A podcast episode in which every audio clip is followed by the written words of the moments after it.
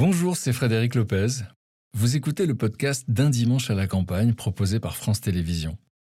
J'espère que vous allez passer un moment plein d'émotions en écoutant le parcours de ces personnalités très inspirantes. Alors bonne écoute à vous.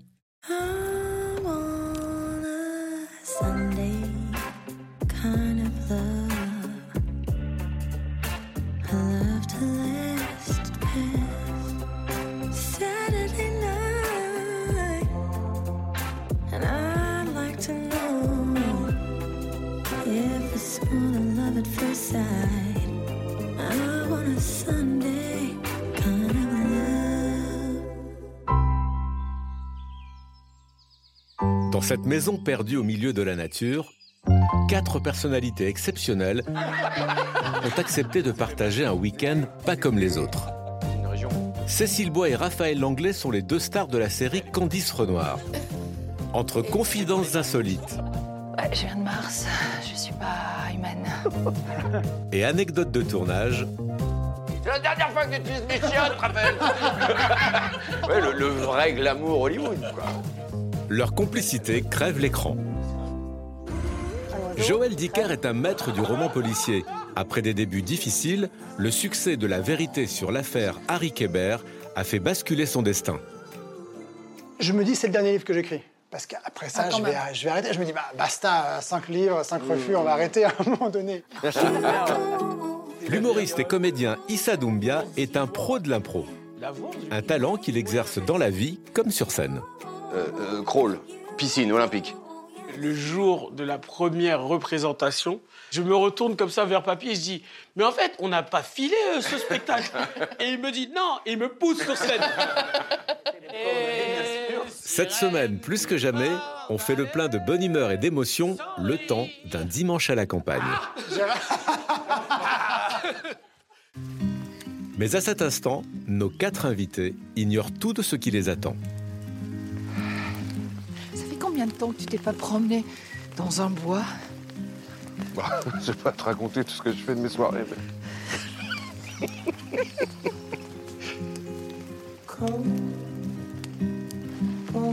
Par là.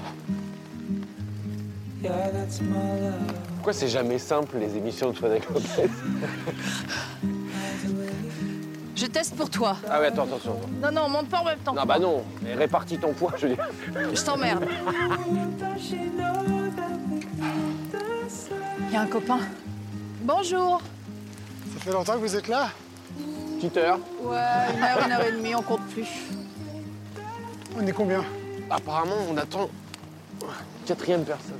Lui, compris. Salut Bienvenue Salut Attends, viens, je te fais une place. hop, ah, purée. Joël, enchanté. Oula, Ouais, ça fait contrepoids.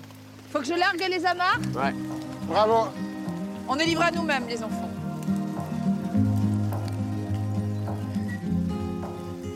Est-ce qu'on s'arrête là? Cécile, on va mettre les amarres.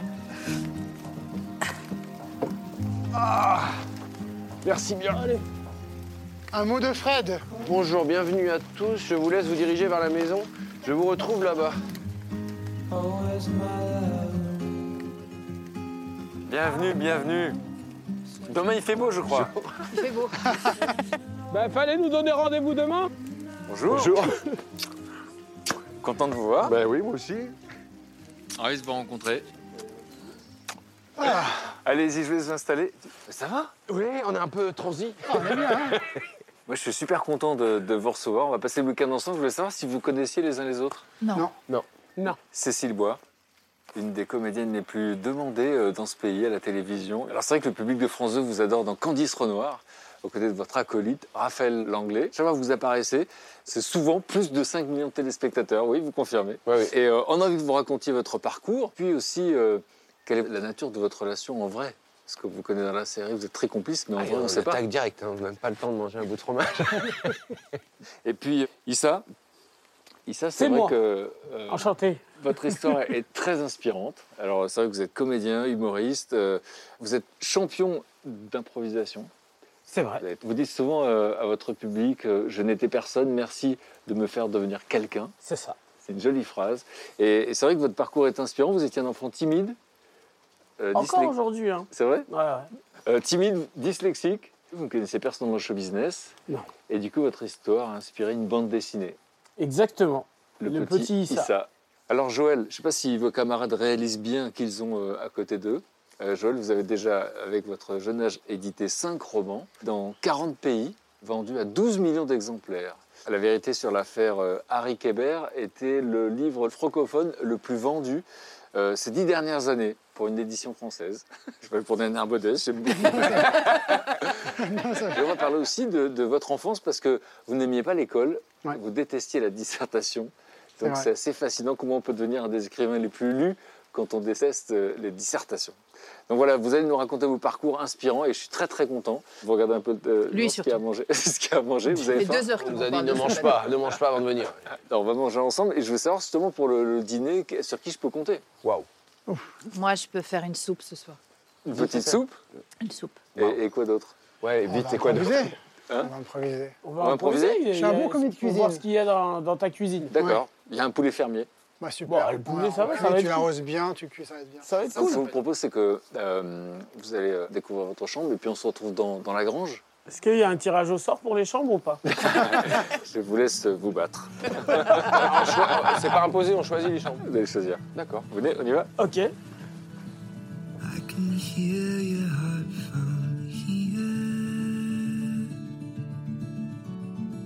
So you've long been in ground. Attention à la poutre.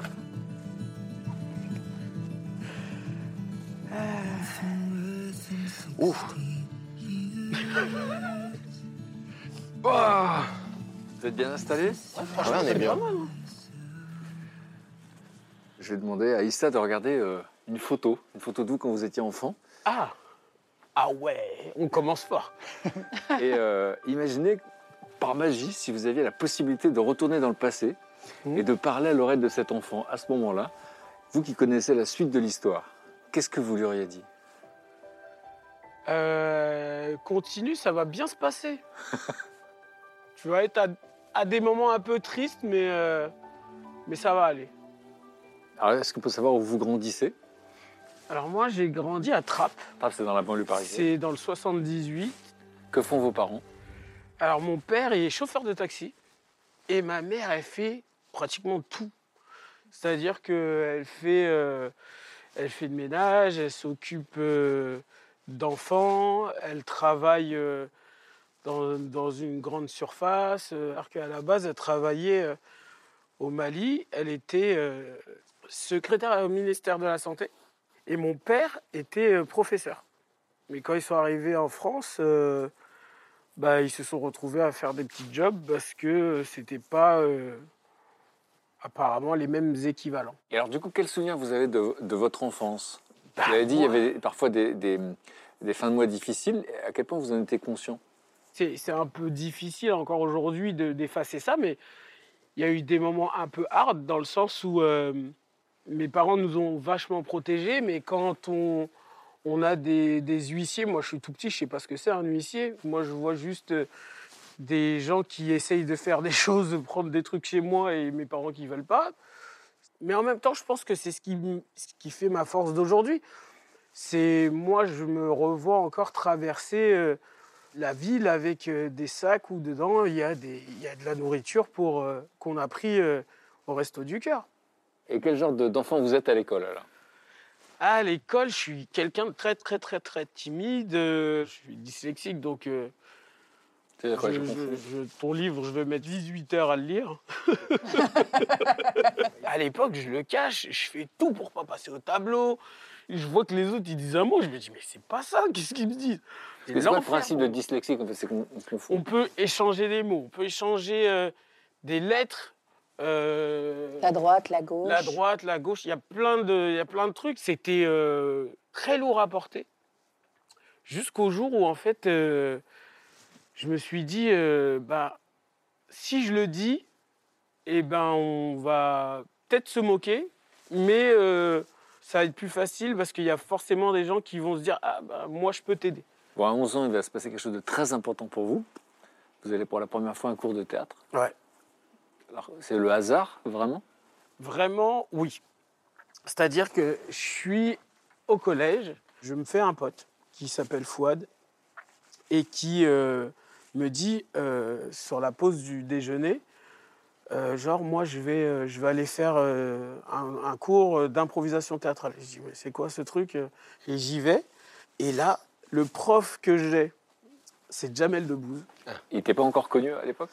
Alors pile l'année où moi je commence, lui il commence Radio Nova. C'était avant Canal+.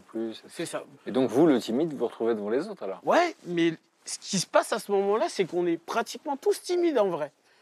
Mais on se juge pas. Mais je ne comprends pas encore la notion vraiment du théâtre parce que j'ai pas encore fait de spectacle. C'est qu'un atelier. Et vient le jour du spectacle. Le spectacle se joue dans, dans un amphi et le moment où j'y vais, comme par hasard, c'est l'interclasse. Et en fait, dans ce collège-là, le collège Gustave Courbet, il y a des passerelles, il y a des escaliers et je vois que tout le monde sort des cours et regarde à tous les niveaux le spectacle. Et je suis en train de jouer. Et là, je dis un mot et j'entends des rires des gens qui sont de mon niveau à tout en haut. Et j'ai eu une sensation où je me suis dit, oh, mais vraiment, ça fait du bien. Et quand je suis sorti de ce spectacle-là, mon nom est devenu le petit de l'impro. Je me retrouvais sur euh, les cuisses de, de, de filles qui étaient en troisième. Ah, le petit de l'impro, ah, il est mignon. Le petit de l'impro, eh, le petit de l'impro. eh, le- Et les gens s'intéressaient à moi alors que je venais d'arriver dans un collège et je me dis waouh.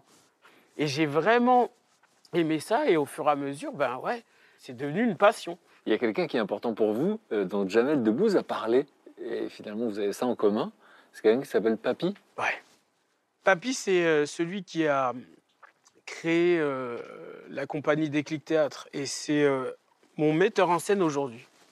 À 12 ans, je le rencontre et euh, il avait bien détecté que, en dehors de l'improvisation théâtrale, j'avais du mal à m'exprimer. Il a tout fait pour que je mette des mots. Ah, C'était sa phrase, il me dit mets des mots sur ce que tu veux dire. Et il a un message pour vous. Mais non, c'est pas bon ça. c'est pas bon parce que Eh, écoute, j'ai une petite anecdote qui me revient là, c'est quand tu étais sur cette tournée junior d'improvisation bah ouais, m'en théâtrale euh, du côté de Chambéry et qu'on s'est retrouvé avant un match de pouvoir faire euh, un basket. basket, euh, et que je te bousculais un peu sur le terrain et que à la fin de ça, je sentais la colère monter en toi, mais tu n'arrivais pas à l'exprimer et que j'arrêtais pas de te dire mais parle. Utilise le verbe, parle, dis ce que tu ressens, dis ce que tu ressens. Et je crois que c'est des- c'est aussi ce cap que tu as passé à utiliser le verbe. Et quand je vois ce que tu en fais aujourd'hui, euh, je crois que j'ai bien fait de te bousculer un petit peu et d'aller dans tes retranchements. il a toujours été là pour les autres. Vraiment. Tout le temps. C'est un vrai monsieur. hein. Donc il vous encourage en tout cas euh, à mettre des mots, euh, à vous présenter devant les autres, et ça va très loin, parce qu'en fait, euh, vous allez jusqu'au championnat de France d'improvisation. Et j'arrive à ce championnat de France et notre coach, il nous attrape et nous dit Les gars, vous savez improviser Oui. Vous avez peur Non. Ok, bah vous allez leur montrer votre jeu, votre identité. N'ayez pas honte de ce que vous êtes. Et on installe notre jeu. Et notre jeu, il est très visuel, il, est, il, y a, il, y a, il, y a de la- il y a des, des blagues qui arrivent à des moments, il y a... et les équipes qui perdent le championnat de France, ils sont avec nous après. Ah non, mais l'équipe de trappe, c'est eux qui vont gagner, c'est eux qui vont gagner. On arrive en finale, il y a mon frère qui euh, débarque euh, à l'époque avec un caméscope. euh. Alors c'est lui qui a filmé ça, on a les yeux. Oh, purée, c'est incroyable, on dirait j'écris le truc. Je sais pas si c'est lui, mais on l'entend c'est rire, on mon l'entend frère, rire. c'est mon frère. Le numéro 5, Issa Doumbia. La numéro 6, Farina. Et toi la gare Attends, attends, attends, attends, un peu. T'as dit quoi tout de suite là Oh, Il m'a dit quoi tout de suite là Je suis bonne. Cabotinage, j'accepte.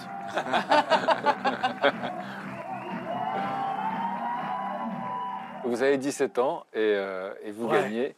Donc j'imagine que ça donne du courage. À ce moment-là, c'est clair dans votre tête, vous voulez être comédien? Pas encore le, le championnat d'après. Et je donne tout, je gagne et tout. Et derrière, euh, c'est là où j'apprends à ma mère que bah, j'ai arrêté le lycée. J'avais, euh, détourné le courrier euh, parce que je ne savais pas. J'avais, au début, de l'année, on remplit un dossier avec l'adresse et tout ça, le nom des parents, le numéro de téléphone. J'avais mis que des trucs faux.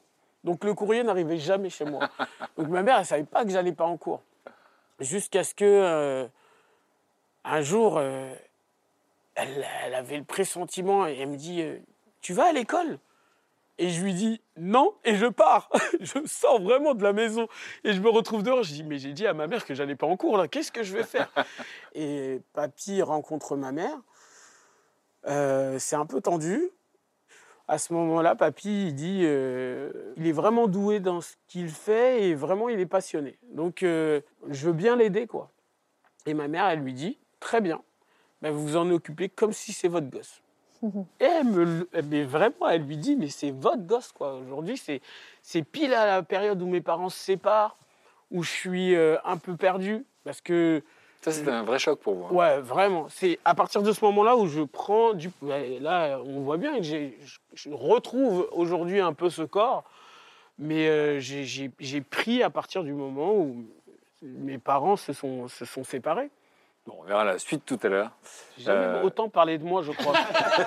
bizarre, hein C'est très bizarre. Cécile, je vous pose euh, la même question. On va avoir une photo de vous, enfant. Et, euh, et la question, c'est si euh, vous aviez la possibilité de retourner dans le passé et de parler à l'oreille de cette euh, petite fille qu'on va voir. Oh, t'es belle. Qu'est-ce que vous lui diriez à cette petite fille? Tu vas y arriver. Vous pensez qu'elle a besoin d'être rassurée? Ah oui, elle sait pas du tout euh, comment elle va faire, comment elle va s'en sortir, comment, vers qui elle va aller, quel chemin elle va. Elle a envie de vivre, mais euh, la vie est très grande, donc elle ne sait pas du tout quelle partie de la vie elle va occuper. Et alors, vous grandissez euh, dans la région de Bordeaux? Ouais. Et euh, est-ce qu'on peut savoir dans quel milieu? Vos parents font quoi? Alors, mon papa est un instituteur redoutable et redouté. Et puis, ma maman était professeure de coiffure dans un, dans un LEP. Elle aimait particulièrement les élèves en difficulté dont elle s'occupait. Et donc, euh, quel genre de petite fille vous êtes? Je suis plutôt un peu solitaire parce que je me retrouve pas dans mes parents. J'ai envie de vivre, j'ai envie d'extérieur, j'ai envie, j'ai envie de manger en fait ce qui, qui ce qui se vit. Et mes parents sont dans leur travail, très carrés, et on occupait notre temps euh, comme on pouvait. Ma sœur était assez euh, studieuse et appliquée et angoissée, donc il fallait réussir les contrôles. Moi, pas tellement. Pas très Non. angoissée, pas Non. très appliquée. Non, je n'étais pas du tout angoissée par les contrôles, euh, ni par les devoirs à faire, euh, dans un premier temps en tout cas. Donc je m'enfermais dans ma chambre et là, je, j'animais tous les jouets euh, que je pouvais avoir. J'inventais des choses, euh, j'écrivais. J'étais une enfant euh, rêveuse euh, euh, jusqu'à un certain point. Quoi. Vous aviez quand même un goût pour le mensonge dans cette période-là, dans l'enfance, non? Oui, je, je trouvais très agréable de mentir. Je trouvais que c'était un jeu permanent. Je suis même allée jusqu'à faire croire, avec la complicité de Caroline, une amie que j'ai toujours, que je venais de Mars. Ouais. Ouais, je viens de Mars, je suis pas humaine. Et euh, Caroline, Cécile, ça commence par un C. C'est notre signe. Si on, on boite comme ça, qu'on tourne, on va sur Mars. Mais on peut le Ah faire ouais, que ça allait loin. Ouais, ça allait très très loin. Et plus c'était énorme, et plus, et plus j'avais une passion pour le mensonge. Elle est toujours dans votre vie et elle a un petit message. Voilà, Cécile, écoute, je t'envoie un message pour témoigner de notre euh, amitié incroyable, une amitié de 50 ans. On vieillira ensemble au coin du feu et on continuera à se raconter nos vies et à rigoler et à danser comme des gamines. Je veux surtout te dire que je t'aime, que hum, c'est indestructible, que tu es mon alter ego et euh, à très vite. Chiante. Ouais, c'est ça. Ça m'a plié. Une amitié depuis la maternelle. Ah, tu l'as eu. Ouais, merde. Ce qui vous touche, c'est quoi, là non, tu Très peu peux servi, servir. très peu servi. Euh, c'est que Caroline, elle parle pas. Donc ce sont des mots qui lui coûtent.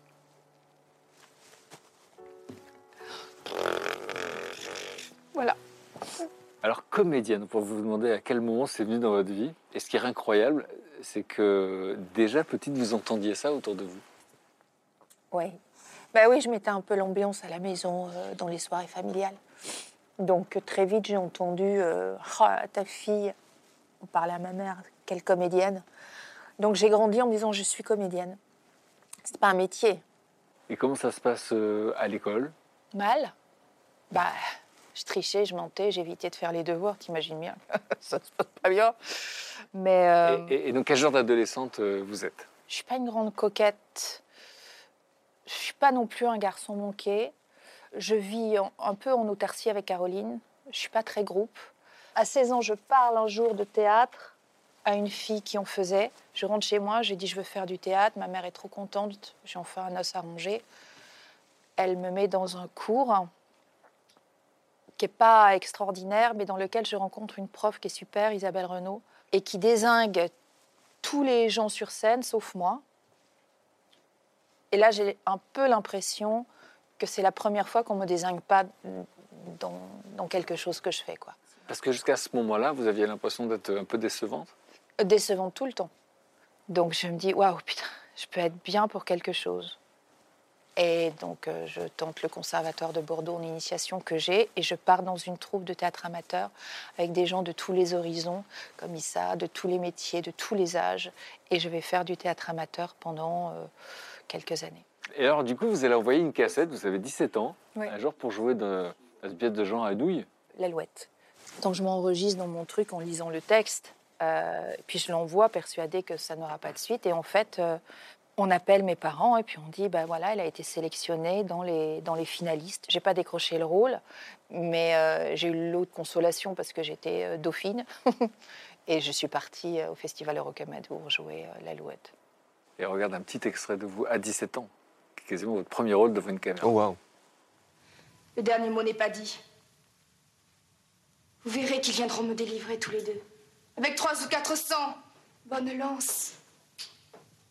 Ils sont revenus, Jeanne, jusqu'aux portes de Rouen pour voir combien il y avait d'anglais dans la ville. Et puis ils sont repartis. Ah.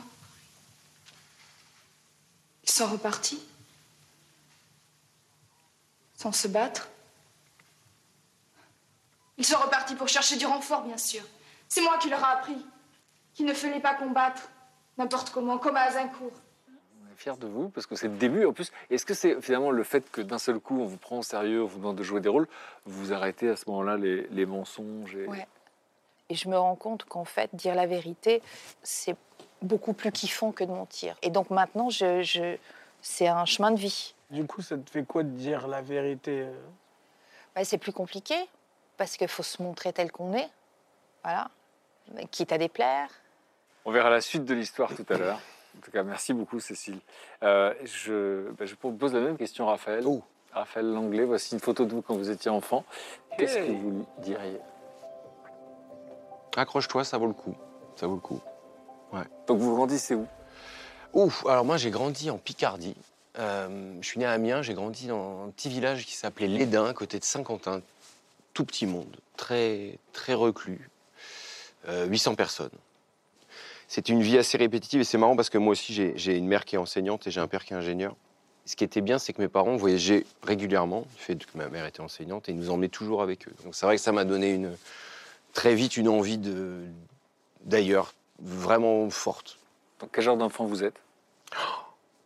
La même personne que je suis maintenant, c'est-à-dire que je tenais. je- non, mais tous mes bulletins le, le prouvent. Je tenais pas en place. J'avais une, une énergie débordante. Chaque bulletin, chaque matière, c'était marqué euh, dans la lune, pas, pas concentré, doit revenir sur terre aussi. J'ai eu ça, je me rappelle. C'est pas le bulletin de Thomas Pesquet, c'est le vôtre. non, mais ça aurait pu. C'est clairement les bulletins scolaires. C'est C'est un trouble de la concentration, vous Oui. direz Ah ouais, ça, c'est un jeudi normal. hein. sans, sans prise d'aucun produit, juste un comme ça, nature.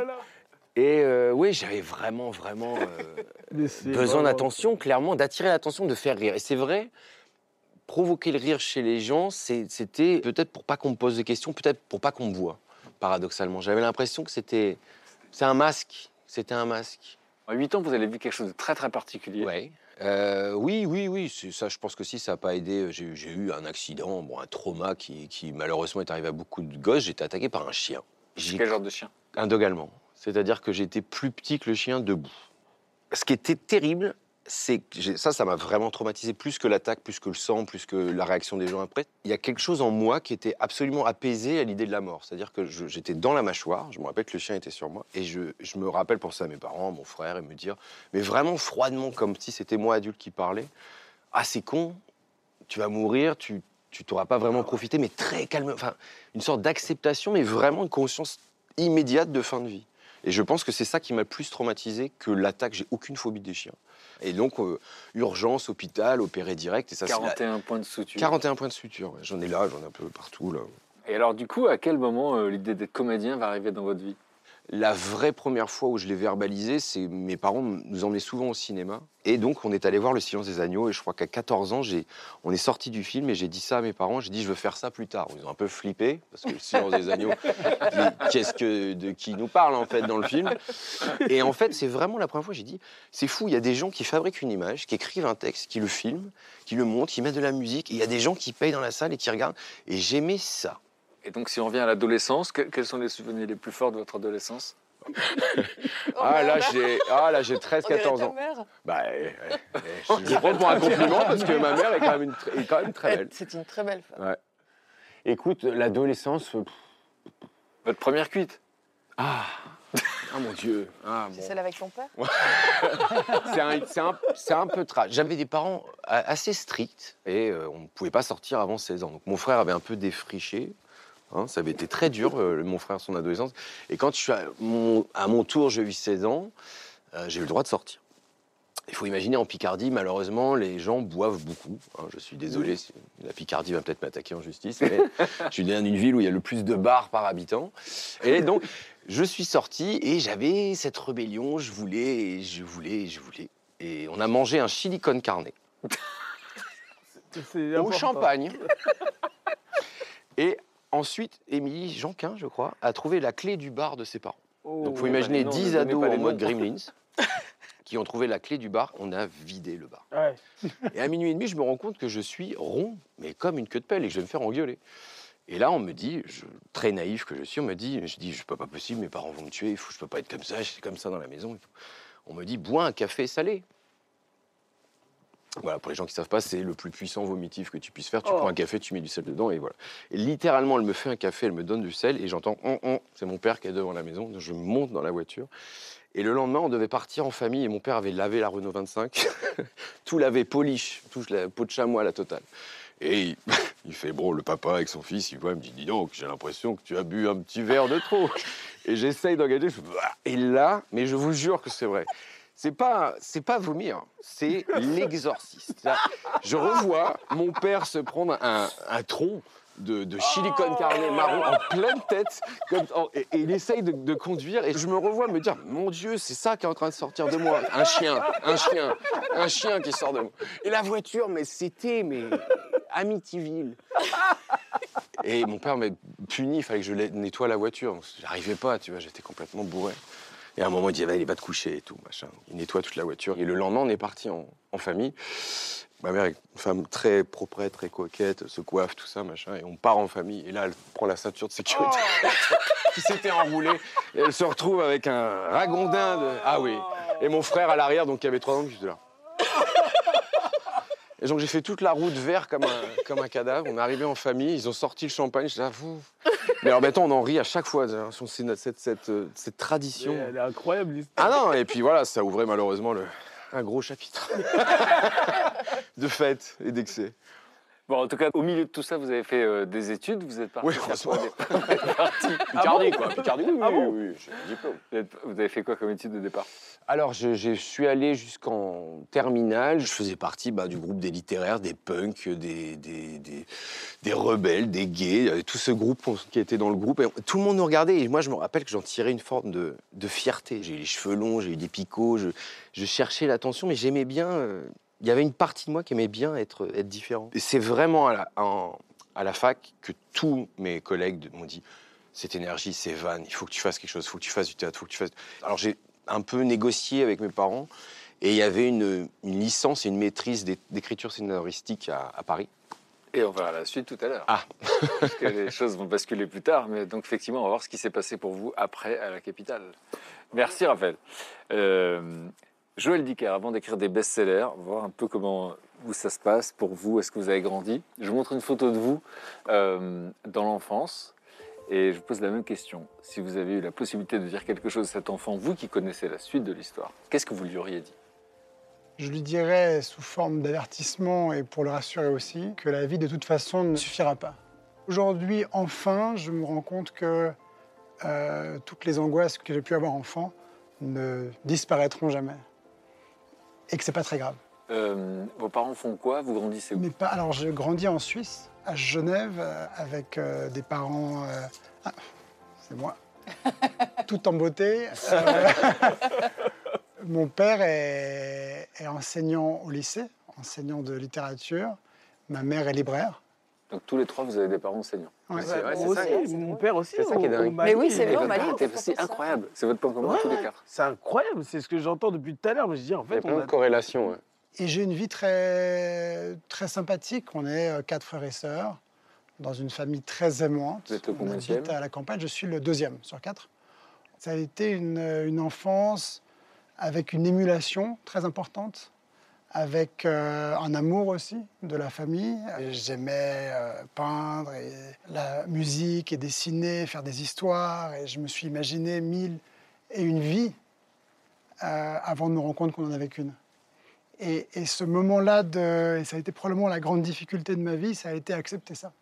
Accepter que la seule chose qu'on sait de notre vie, c'est qu'à un moment donné, elle s'arrête. Et ça a été pour moi une source de grande inquiétude. De, de- dès la petite enfance la- oui. Mais l'école, donc comment ça se passait du coup euh, L'école se passe pas très bien parce que j'ai de la facilité. Et parce que j'ai de la facilité, je m'ennuie prodigieusement. Et j'ai le sentiment que les devoirs sont une, absurdi- une absurdité totale. Et je me promets de ne jamais faire un devoir de ma vie. Et donc j'ai une relation un peu conflictuelle avec mes profs. Et donc je développe un peu une vie parallèle à- à l'école, qui est une vie que je remplis de passion. Et à l'âge de 10 ans, je commence un magazine sur les animaux, un petit journal. euh, je vends des abonnements. euh, Donc ça, ça vous prend comme ça un matin, vous dites je vais faire un magazine. ça me prend un jour, oui. Vous avez 11 ans quand vous le créez, on vous retrouve à 13 ans à la télévision en train d'en parler. Joël, ben vous le connaissez pas.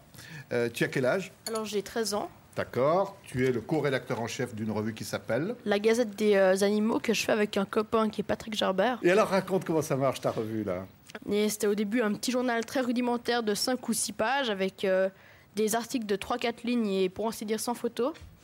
Et puis au fil des ans, il y a tous les co-rédacteurs, c'est-à-dire les 11 co-rédacteurs qui se sont délestés peu à peu de leur, de leur tâche. On s'est retrouvés, moi et Patrick, tout seuls pour la Gazette. Mais on a continué et on a essayé de persévérer euh, pour la continuer.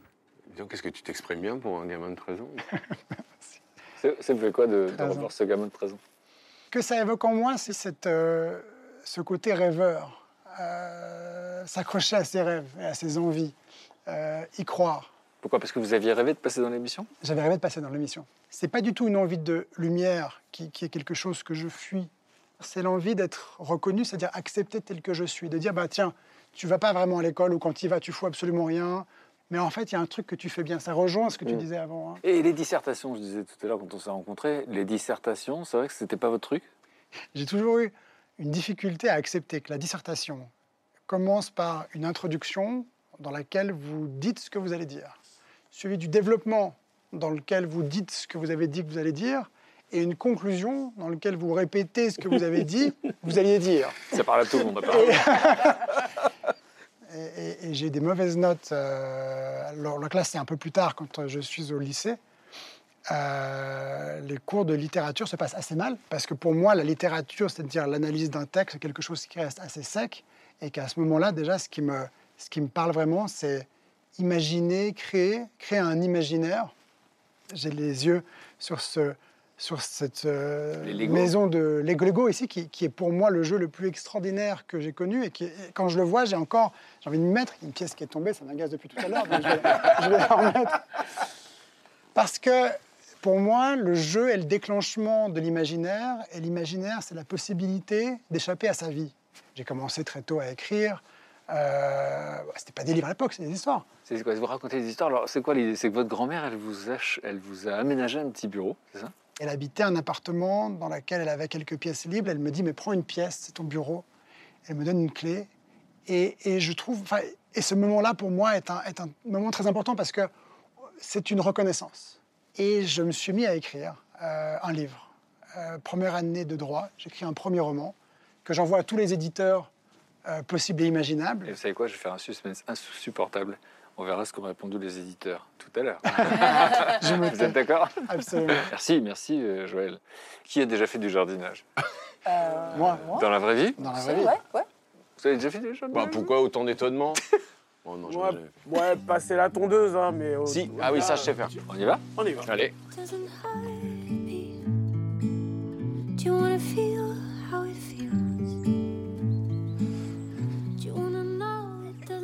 Je présente Bonjour. Mathieu, Mathieu David. Bonjour. Et j'aurais dit qu'on allait faire une cabane vivante, évidemment. Tout le monde demande ce que ça veut dire. En fait, c'est des cabanes en, en saule tressé euh, qu'on plante dans la terre. Chaque branche va prendre vie et au prochain printemps, tout sera en feuilles. Donc, on va vous demander de, de nous aider à terminer celle-ci pour euh, essayer de ressembler à celle qu'on a finie hier. On Faire ça finir avec ça Voilà. Ok. Bah écoute, bonne chance. Comme ça. On repasse une fois dedans. On fait très attention comme ça. Hein. T'as vu cette petite Donc, c'est assez facile à faire. euh. Un petit bout de. Joël, il a le sens de l'esthétique, il coupe. Ah ouais, moi je, le- je fignole, attention. hein. Là, je mets pas de nœud Non, Si. non, on va pas mettre de nœud. On est au top. Putain, là, tu tapes. Je regarde si, genre. Eh ben, parfait. C'est bon On va resserrer. Attention, Il y a une jolie il va photo chercher les allumettes. Donc, tu restes là. il y a Ah non, je sors là. Trop Je vais resserrer. Ah, Bien serré. Je pense que les gars là, c'est. Pas joli joli. hein. Écoute Joël, franchement, on doit refaire la même émission à Colanta. Je, je te prends pas dans mon équipe. J'espère que tu vas savoir faire le feu ce soir. Elle est plutôt pas mal. La cabane vivante. Bravo. Bravo. Merci. Bah, merci euh, Frédéric. Et, et nous, on doit, Merci beaucoup. on doit préparer la bonne suite. journée. Je vous rends les ciseaux. On a des travaux à l'intérieur aussi. Voilà. Ok. Et vous pourrez revenir voir le résultat. Hein Quand? Bah dans deux ans.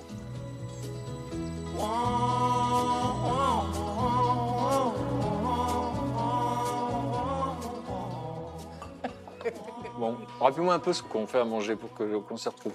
Je vais vous faire une petite soupe de potiron carotte curry coco. Est-ce que quelqu'un... Ça a l'air super. Ça me va. Magnifique. Ok. Plat de résistance. Je vais prendre le défi de faire un poulet au- à la moutarde au four. Ouais, ouais, Super. très bien. Très heureux. Tout va bien. Donc si on prend euh, votre récit, euh, Issa, vous Oui. grandissez à Trappes. Ouais. Euh, vous êtes euh, un enfant plutôt timide, dyslexique. Oui. Euh, à l'école, montée au tableau, c'est un cauchemar. Et vous découvrez euh, l'improvisation à l'âge de 11 ans. C'est ça. Votre mère vous confie à, à Papy. Papy, c'est celui qui, qui aide les jeunes comme ça euh, à se trouver, finalement, à trouver leur voie dans le théâtre. Ouais. Et elle lui dit, euh, bon, ben, il faut s'occuper de lui comme votre fils. C'est ça. Et Exactement. Du coup, vous passez un diplôme, parce qu'elle veut un diplôme, diplôme d'animateur et technicien de radio. C'est ça. Et c'est ce que vous allez faire vraiment pendant six ans. Ouais. Six ans. Dans une radio qui s'appelle Marmite FM. À quel âge à ce moment-là? Là, j'ai 20 21, ouais, 21 ans. Mais au bout de 6 ans de radio, je, je- je regarde Papy et je lui dis Papy, il faut que je te parle. Je, je- je me sens enfermé dans cette radio et j'ai vraiment envie de d'essayer d'aller voir ce que je vaux à Paris. Il me dit c'est que tu es prêt. Il me dit j'attendais ce moment-là que ça vienne de toi, quoi. C'est émouvant. En fait, comme j'ai commencé à 11 ans et que j'ai vu la progression de Jamel, ensuite j'ai vu aussi Omar Sy qui arrivait derrière, Qui venait de Trappes aussi. qui venait de Trappes aussi. Et là, je me dis, euh, c'est possible en fait. Je monte à Paris, je fais quelques scènes parisiennes et j'ai l'impression d'avoir été toujours là. Donc je me sens hyper à l'aise. Au bout de trois mois, je fais un casting et euh, j'intègre euh, une émission euh, qui s'appelait euh, Wesh l'émission. Et en fait, c'était un casting où on devait faire chacun une chronique. Et en fait, je passe le casting avec Alban Ivanov qui arrive aussi le même jour que moi, au même moment. Et on a la même idée sans s'être parlé avant. On veut faire une chronique sur le cinéma. Et la productrice arrive, Caroline Gavignet. Elle nous dit non, je, on ne va pas faire de chronique sur le cinéma. Et on se retrouve euh, sans, sans rien avec Alban. On se regarde et on se dit un pro? Il me dit ouais. Donc du coup, il a un, Parisien et on lui fait, on fait speakerine en fait. Donc c'est-à-dire on lit le programme du soir et on le joue devant elle. Caroline Gavinier, elle est comme ça un peu au début, c'est genre, elle montre pas. Donc nous, on joue, on sort de là, on se dit, ouais, c'est mort, on est passé pour des clowns, jamais de la vie, euh, on va nous prendre. Le lendemain, elle nous appelle, chacun de notre côté, elle nous dit, oui, bon, euh, tu vas pas être pris en tant que chroniqueur, euh, je suis désolé. Après, je dis, ah, bah, c'est pas grave, tu vas être pris comme animateur. Quoi? Tu vas être l'animateur de l'émission en duo avec Alban Ivanov. Donc ça commence comme ça. On le fait quelques années. Au fur et à mesure, euh, mon nom circule et euh, Jamel a son théâtre. Et il revient à Trappes en disant à la compagnie J'ai mon théâtre et j'ai envie qu'il y ait de l'improvisation théâtrale dans mon théâtre. Comedy Club. Au Jamel Comedy Club. On joue, ça fonctionne super bien. Et à un moment, Jamel passe et il voit Alban et moi sur scène. Et il nous dit, mais en vrai, les gars, présentez. Et avec Alban, on saisit l'occasion, on se dit, ok, pas de souci. Et ça a fonctionné, ça a fonctionné, ça fonctionne tellement que, genre, on refusait du monde. Et donc pendant toute cette période, euh, votre maman qui était très inquiète au départ, comment elle vit tout ça? Elle sent qu'il se passe des choses. Parce que euh, je l'invite euh, à venir me voir dans des salles parisiennes et elle est fière de moi. Juste dans le regard, je le sais. On verra la suite de l'histoire tout à l'heure. Euh, où est-ce qu'on en est au niveau cuisine? Moi, je vais couper en petits morceaux les petites carottes là-bas.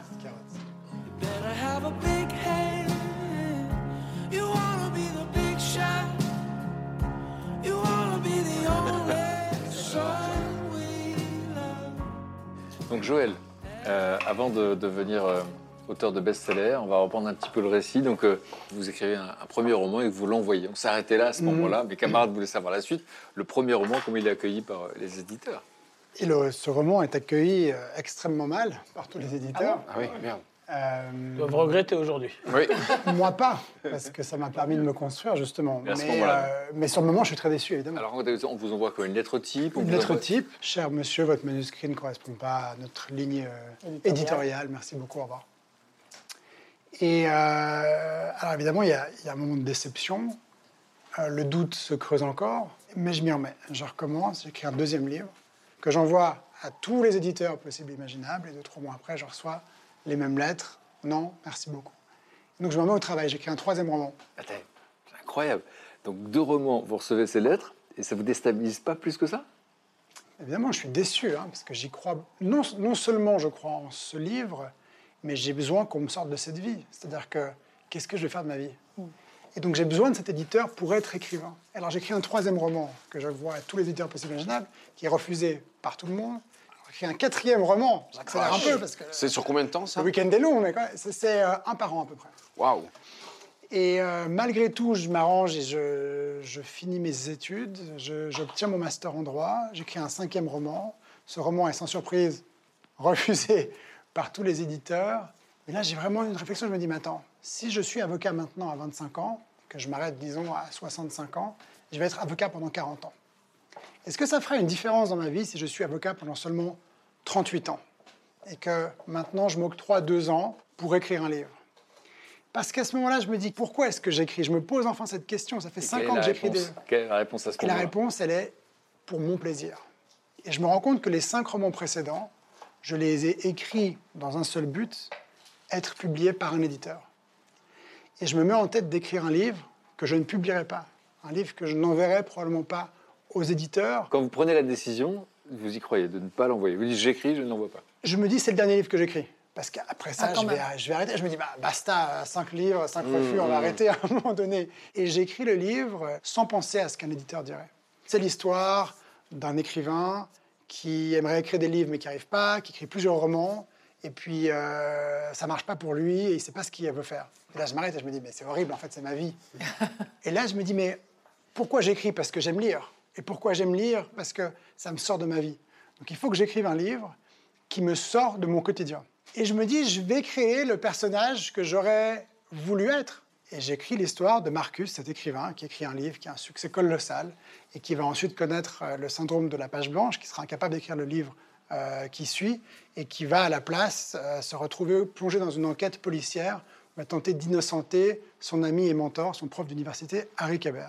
Et quand j'arrive quasiment au bout de ce livre, je dois faire une petite parenthèse à ce moment-là. Je participe à un concours à Genève euh, qui récompense un manuscrit pas édité d'un jeune écrivain. J'ai le cinquième livre que j'avais déjà envoyé à tout le monde. Je me dis, bon, j'ai ce livre-là qui existe, je vais l'envoyer comme ça pour voir. Le livre euh, remporte euh, le premier prix, à ma surprise totale. Et je rencontre cet, cet éditeur Dimitrievitch qui me dit, j'ai lu le texte, c'est très bon, je vais le faire paraître. À ce moment-là, on est, euh, début d'année 2011. Ce livre, finalement, va paraître non pas chez Vladimir Dimitrievitch, qui va euh, décéder tra- tragiquement dans un accident de voiture, mais euh, chez un autre éditeur, qui va être la rencontre de ma vie, Bernard Defallois, légende de l'édition à Paris. Donc, mon premier roman, Les derniers jours de nos pères, paraît en janvier 2012. Euh, c'est un, évidemment pas un succès. Très gentiment, des libraires, peut-être par pitié, acceptent, euh, acceptent que, que je vienne. Et, et je découvre ce qu'est le lot. Quand on signe un livre dans une librairie, on a un créneau de plusieurs heures. Vous passez deux ou trois heures à attendre d'avoir une table.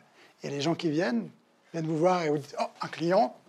Vous- vous- là, tout excité, le stylo à la main. Et vous dites Excusez-moi, le rayon livre cuisine, c'est pas vrai? Et je me rends compte que c'est beaucoup plus difficile que ce que j'imaginais. Et Bernard apprend que j'ai un texte. J'ai fini Harry Kéber, j'ai ce manuscrit, mais je veux Mais pas qui le ne doit pas être publié. Qui ne doit pas être publié. Mais je le garde dans mon compte. Je dis qu'est-ce que je vais en faire? De toute façon, je, je l'ai avec moi. Vous savez quoi? Je ne dis plus rien. Eh ben ouais. Ah bah non. Moi, j'adore ça. Oh, c'est horrible.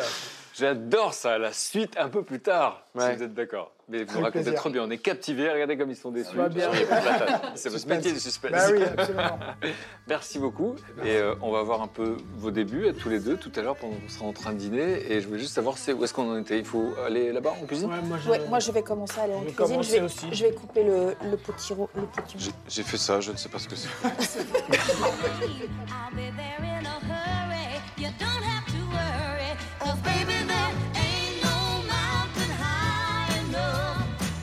Oui, ça, il a une sacrée pression là. Oh non, ça va. C'est rien, c'est un poulet. Y a rien à faire.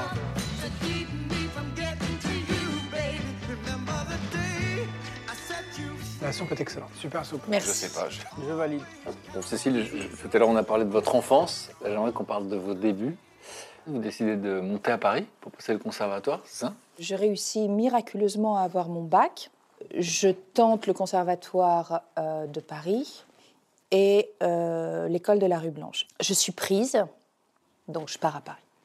J'allais dire, pas de galère. Vous êtes encore en cours et euh, très vite, théâtre, cinéma. Et, euh, et assez rapidement, vous êtes dans Germinal. Ouais. Là, il y a des monstres sacrés. Moi, j'étais une fan de Renault absolue. J'étais allée à son concert. Je- moi, je suis agoraphobe, donc je peux pas me déplacer dans les concerts. C'est le seul concert de ma vie que j'ai fait. J'étais tellement persuadée que j'allais lui parler, lui dire toute mon histoire avec lui depuis mes 14 ans. Vous pensiez lui parler? Oui, j'avais pris une bouteille de Coca-Cola et j'avais écrit un petit mot que j'avais lesté en disant euh, Renaud, hein, puisque tu aimes les animaux, pourquoi tu portes du cuir? Bon. Euh, et, euh, Ouais, quelle rencontre. Là, ça allait Et, euh, matcher tout de suite. Elle lui a acheté la canette dans la gueule. C'est pour ça qu'on peut plus avoir de canette dans les concerts, à cause de. Elle est sortie de bouteille. scène en et, ayant. une bouteille en verre. et, euh, un petit mot d'amour dessous en disant euh, je peux t'attendre derrière euh, le- le- la sortie, on peut, on peut en discuter si tu veux. Je jette la bouteille, évidemment, je la jette mal. J'ai failli éborgner le batteur. Et, je me dis, j'ai tellement mal visé que jamais il va, il, va, il va prendre la bouteille de coca. Pas deux secondes, je me suis dit qu'il s'était senti hué ou, euh, mal aimé à ce moment-là. Et puis Germinal. Et j'entends qu'il y aura Renault. Et en fait, ça ne fait pas du tout l'effet d'une bombe. Je me dis, de toute façon, avec les scènes qu'il y a, moi je joue la bourgeoise, lui il joue Étienne Lantier, donc on ne devrait pas se rencontrer. Et puis je le croise, euh, je le croise à la loge maquillage, où je lui demande du feu pour lui parler. Je me disais, je peux pas le laisser passer sans moi lui dire coucou, c'est moi. Et je lui dis, tu sais Renaud, euh, t'es le seul concert de ma vie que j'ai fait. Et, La euh, bouteille, c'était La moi. bouteille, c'est moi. Je voulais te le dire tout de suite, crever Le l'abcès. batteur euh, qui a perdu un œil, c'est moi. j'ai pas dit. Tes vestes en cuir, c'est Ça, c'est pour les vaches. Ouais, elle est partie.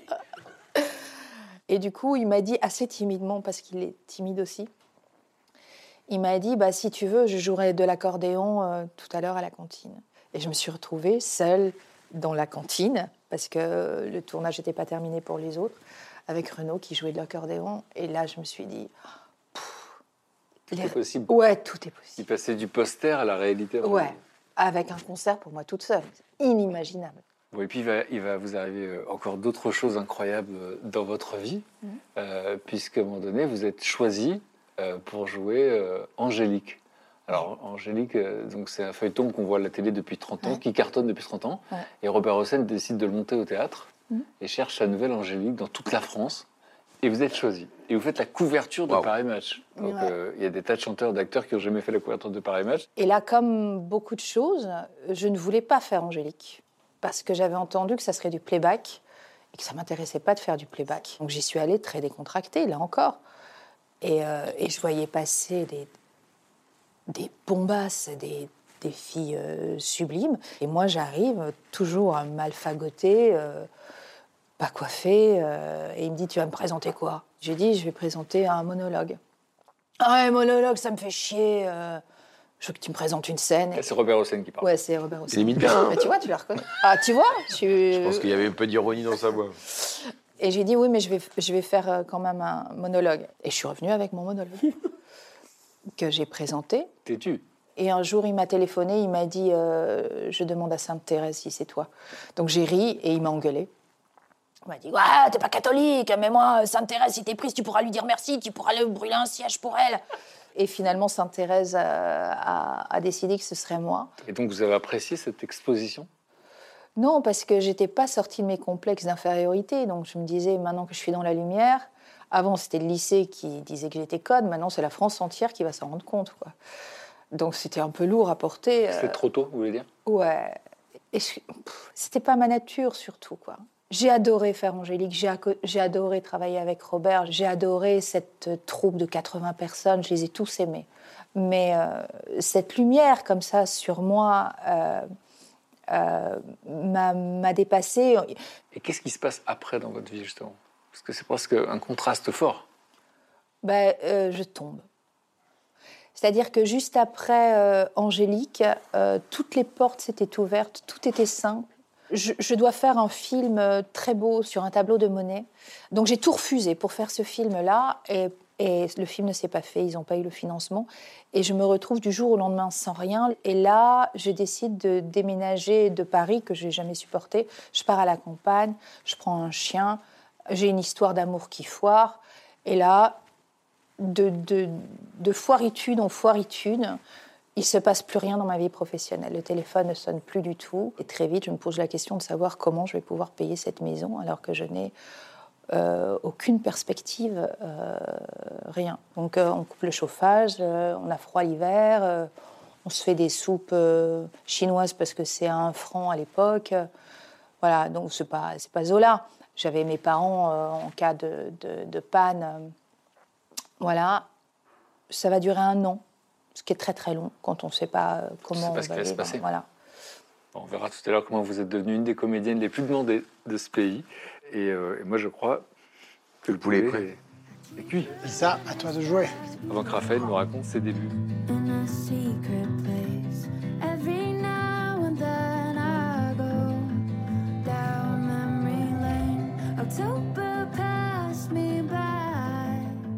euh, c'est bien cuit? Ouais, ouais. Ouais, très bien. Ah oui, il est bon. Magnifique. Mm. Très bon. Donc Raphaël Langlavo, qu'on vous retrouve euh, notamment aux côtés de Candice Renoir. D'accord. Interview poulet. bon. Le temps que je résume votre vie, vous aurez terminé votre assiette. Putain, j'espère pas. hein. Mon Dieu, si ma vie se résume à ça. Donc on se Pardon. rappelle de votre enfance euh, à Saint-Quentin. Mhm. Au départ, vous vous dites pas je vais être comédien. ou Vous n'osez pas vous le dire. C'est quoi l'histoire? Sincèrement, j'osais pas, euh, j'osais pas le formuler. C'est surtout venu de- des propos des autres parce que j'étais clown, parce que je. Mais ça, c'est vraiment cristallisé après le, après le bac quand je suis allé en, en fac. Et dès qu'il y a eu euh, euh, la licence d'écriture scénaristique, c'était possible d'aller à Paris de faire licence maîtrise et d'écri- d'écrire un scénario de long, ça devenait un peu plus concret. Et en même temps, euh, j'ai commencé les cours de, de théâtre à Acting International. Donc, Alors attendez, justement, Parce que jusqu'à présent, c'était pas très clair dans votre tête, vous n'avez jamais dit que vous êtes acteur, et là vous prenez les cours de théâtre. La première heure de, de théâtre, ça a été immédiat. C'est-à-dire que j'ai vraiment compris que ce petit espace, euh, une toute petite scène comme ça, qui était noire, c'est dans, les, dans le 20e, euh, près du début de Chaumont. Et ça a été immédiat. C'est-à-dire que pour la, une des rares fois dans ma vie, je me suis senti à ma place. Et au, après quelques mois chez Acting International, j'ai passé un casting et je l'ai eu.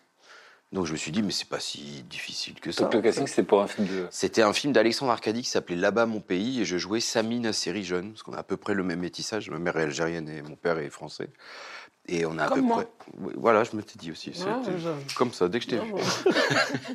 et euh, donc voilà, je passe un, je passe un casting, j'ai le rôle, je passe en- au tournage. Ça m'a permis d'avoir ça un donne l'illusion que c'est Ah oui, facile. ça m'a vraiment donné l'illusion que c'était facile. Et après, malheureusement, c'est le début. On a un agent et le téléphone qui sonne pas. Et j'ai vraiment pas retravaillé pendant un long, long. Pendant 3-4 ans, ça? Ouais, 3-4 ans vraiment. Pas vraiment de casting parce que quand on vous envoie pas chez...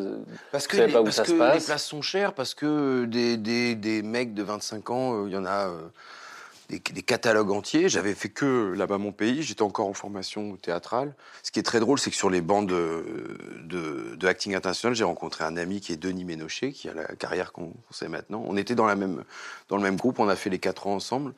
Et euh, notre petite bande, bon, il y avait- il y avait- y avait Denis, il y avait Gaspard Huliel, il y avait Mathias Van Cache, tout ça. Et euh, on a rencontré Karim Ada, qui était un jeune comédien sur une série qui démarrait, qui s'appelait Caméra Café. Et un jour, Karim me dit, mais tu sais, euh, si tu as fait une fac de scénariste, tu pourrais peut-être écrire des textes pour Caméra Café. Tente ta chance. Euh, il cherche des auteurs de temps en temps. J'ai regardé la série.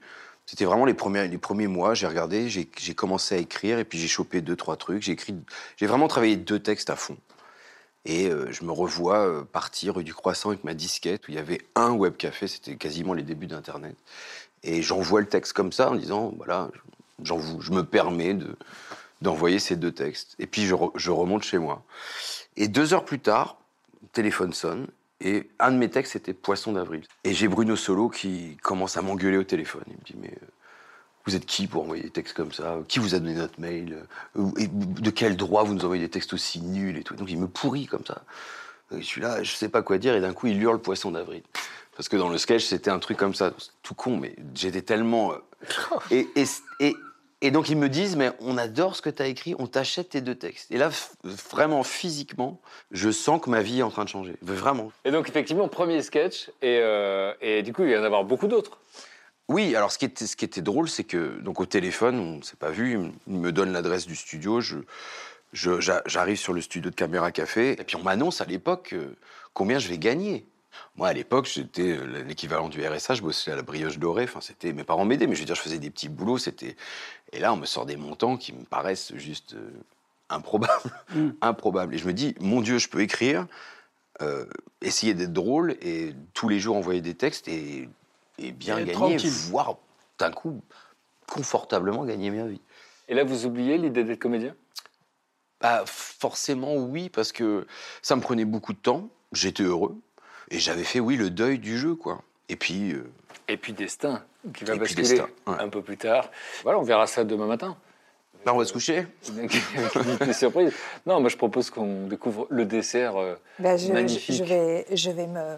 Le dessert magnifique de Cécile. On va, on va vous en débarrasser. Et puis, euh, on pourrait se faire un Moi, petit jeu de, de mime, parce que je crois que vous êtes très bon en mime. J'ai l'impression qu'il y a un chien là qui voudrait bien goûter. Je...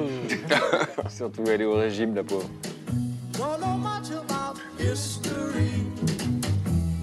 Don't know much about history. Don't know much biology. Don't know much about a science book. Bon, on joue par équipe ou chacun pour soi au mime? Par équipe. Par équipe, sinon c'est pas drôle. Ah, je peux jouer avec qui ça? Bah, Justement, vous êtes tous les deux et nous, on est tous les trois ensemble. Donc, 1 minute 30. Et vous faites le plus de mimes possible. En 1 minute 30. Et c'est quelqu'un de votre équipe qui doit deviner. D'accord. C'est ça. Ok. C'est parti. Pas de parole. Un cœur. Un cœur, une couronne, une cerise, fraise. Ah Je sais pas pourquoi je ris. Ah, Une canne à pêche, euh, une scie, une tondeuse, une tronçonneuse. yes. Euh, Respirez. Une Respirez. pâte, une, soupe, une table, euh, une table euh, souper, manger. Ah, des nains, les, les euh, Blanche et les sept nains. Plus petits. Euh, Non Des nains de jardin. Ah, ça y est. T'as trouvé Je vois pas, la maison des, des, des nains, de, je, je sais pas. Je... Bon, ça est. C'était cantine C'était cantine, bravo. On aurait dû jouer. Cantine Cantine, et les enfants à l'école Les enfants. Pourquoi alors quand je te disais des nains, tu me disais oui Non, je t'ai dit plus petit. Non, tu disais oui quand il te Non, disait t'as dit des nains. oui. Oui, mais les enfants, c'est comme des Quel nains. rapport Ok, C'est moi Tu le mimes c'est parti. Un hippopotame, un kangourou, un lapin. un petit hippopotame. Un petit lapin, un lapino. Grenouille. T'as le droit de te lever. Hein. Un gremlins. Deux, Une sorcière, Un. l'exorciste. un caméléon. Non, c'était une panthère. Oh la Oh vache là là T'as essayé d'être féline Oh, t'as été excellente. T'as été fort. À toi. Alors, Sherlock Holmes, un enquêteur. Euh, ah, un monocle, euh, ah, une loupe. Euh, coupé, friteuse, friteuse. Ah, le matin. Euh, le, le, le grille-pain. Pas mal la tête du mécréville. Ouais. Coupé, fourchette, couteau. fourchette Ah, non, m'engueule pas Ah, vous êtes bon, hein Eh, Bravo, Ah, bravo. C'est bien bravo. combien Je franchement. sais pas.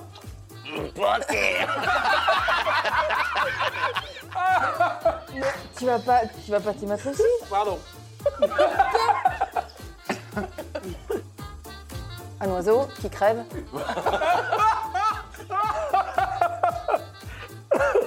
Un hibou Non, mais non. Mouche. Mais non. Une énorme mouche. Une guêpe, une abeille, un frelon, une libellule. Natation, anguille, poisson, crocodile. Est-ce qu'il a luge Stop.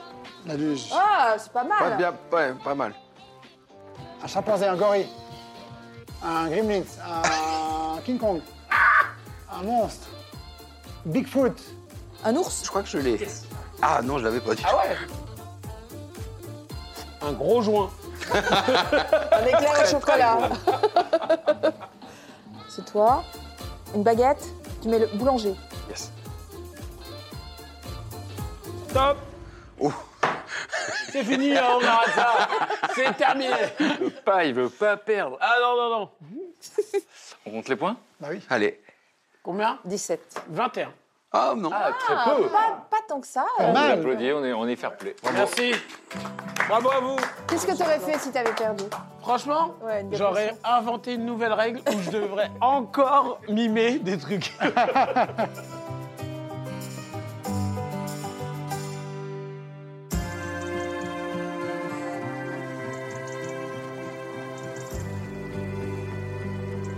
Bonjour. Hello. Vous avez bien dormi, vous? Très bien. On va faire une petite séance de sport tranquille. Vous allez faire le coach? Euh, pas de problème, gars, ok C'est toi le coach Si, ok. Les gars, j'espère que vous êtes en forme. Un petit jus d'orange, ça va vous faire du bien. Parce que vous allez en chier. hein. Bon, allez, les gars, vous me suivez. On passe dans la prochaine salle. J'espère que vous êtes en forme. Attention, c'est parti. Cette démarche. Très belle démarche. Commencez à travailler le bassin. Non, mais vraiment, vous allez pas me faire faire. Je veux pas faire la séance. Il y a un coach qui peut nous aider ou pas Tu vas chercher ça dans une cuisine. Ah, t'es devenu coach Bonjour. C'est lui. Donc c'est votre coach, c'est Yanis. pas, hein. Ça va ou quoi C'est ça que je t'ai pas répondu. tu m'as appelé ces derniers jours. Bonjour. Yanis. Ça va bien Bonjour. Ça va Oui, Il parle beaucoup de toi, milieu, beaucoup de toi. Qu'est-ce que, qu'est-ce que Oh, vous pouvez nous, faire faire pour le matin, tranquille Ouais. Un petit réveil musculaire On va faire Voilà, un petit réveil musculaire. Je vais être gentil C'était aujourd'hui. léger, ouais. On va venir croiser les doigts. Ah, aujourd'hui, on croise les doigts. Et ça, Et on va venir toucher les pointes de pied, fléchir légèrement les jambes. Et progressivement, on revient, on revient debout. On va dynamiser un petit peu. On va monter les genoux cette Ah, fois-ci. est. On Voilà. Là, je est, connais on le Yanis. sujet. Là, je le reconnais. 9, 8, il est, il est encore choqué, je crois. Oui, je crois aussi. Qu'est- Qu'est-ce qu'on fait là? 3, 2, 3 fois par semaine. Trois fois par semaine minimum. Minimum. vérifier l'info. Exactement. Minimum. Une heure? Une heure à peu près, mais on dépassait pas les une heure. Ça, on baisse un tout petit peu son centre de gravité, on garde le dos droit à chaque fois. Et cette fois-ci, on va venir chercher avec le bras devant. Un, deux, super. Voilà. C'est coordonné. Bras droit d'abord On essaie, voilà. On essaie d'être coordonné, bien sûr. Sirène du port d'Alexandrie. Les papillons. Joël, j'ai l'impression que c'est un peu la Corée, c'est pas. Mais moi, la, la- non, moi, la Corée. J'ai- Relâchez, bravo. 3, 2, 1, let's go. Ensemble. Et on applaudit en haut. Pour être synchro. Pas mal. Vous le faites super bien.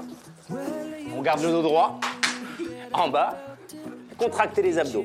Contractez les abdos. Et je relâche. Bravo, applaudissez-vous bien fort. Franchement, bravo. Bravo. Frédéric, fin de journée. Bravo. Ça va? Petit réveil musculaire. Ça va, il a pas été. Voilà. Bon, je leur accompagne.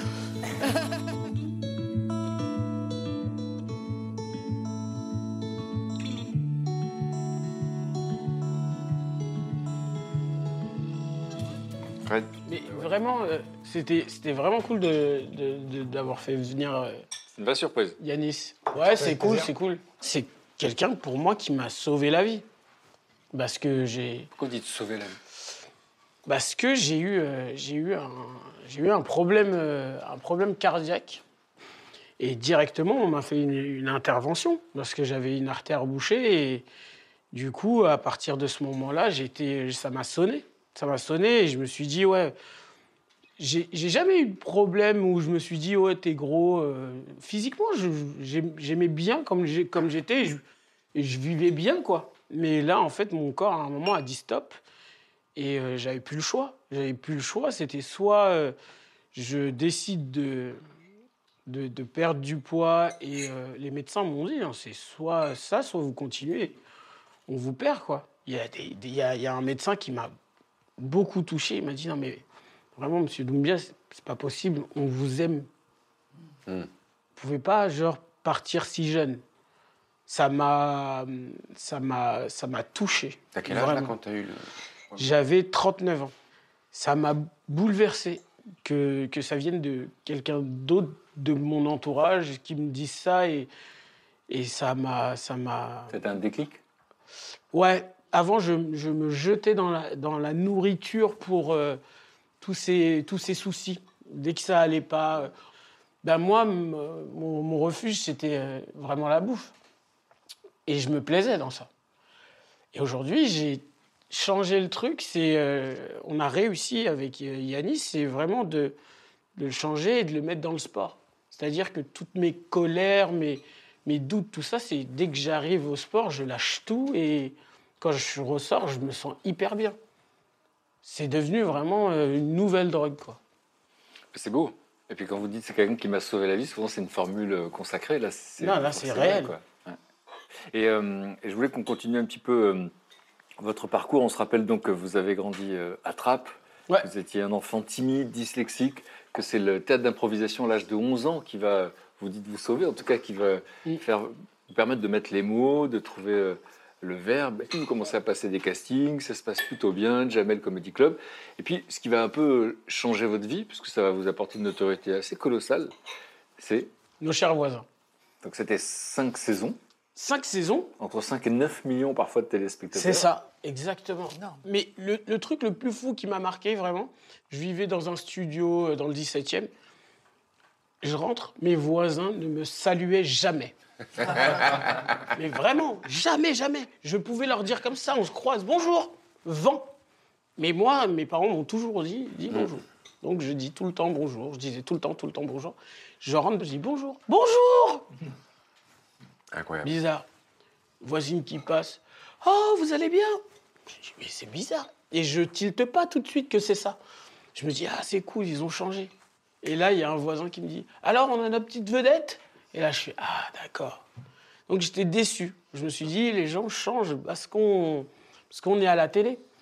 Et en déménageant, j'ai mis un mot, j'ai dit, euh, euh, accueillez votre prochain voisin euh, Même s'il passe pas à la télé. Quoi. Quelques années plus tard, vous allez vous retrouver chez Arthur, il va flasher sur vous, vous allez venir très très souvent dans Vendredi tout est permis. C'est vrai. Et un jour Ah, à la sens. télévision, il annonce votre prochain spectacle. Ça, c'est un truc, encore un truc. euh, ben, là, je, là, je suis un mytho. De fou. Je comprends pas pourquoi tu me regardes. Non, mais vraiment, parce que quand tu racontais ça, il y a des moments où j'ai fait ça et à un moment, tu peux plus reculer. On fait un vendredi, tout est permis. On sort du plateau et il me dit euh, Mais t'as un producteur euh, pour ton spectacle T'as un spectacle? Je dis oui. Il me fait T'as un producteur? Je dis non. Il me fait Ok, euh, on se voit mardi. Donc euh, j'arrive euh, au bureau d'Arthur euh, et là, j'improvise un spectacle mais comme jamais. Alors, dans mon spectacle, il y a ça, je fais tel personnage, ça. t'as ci, ce, T'as- ça.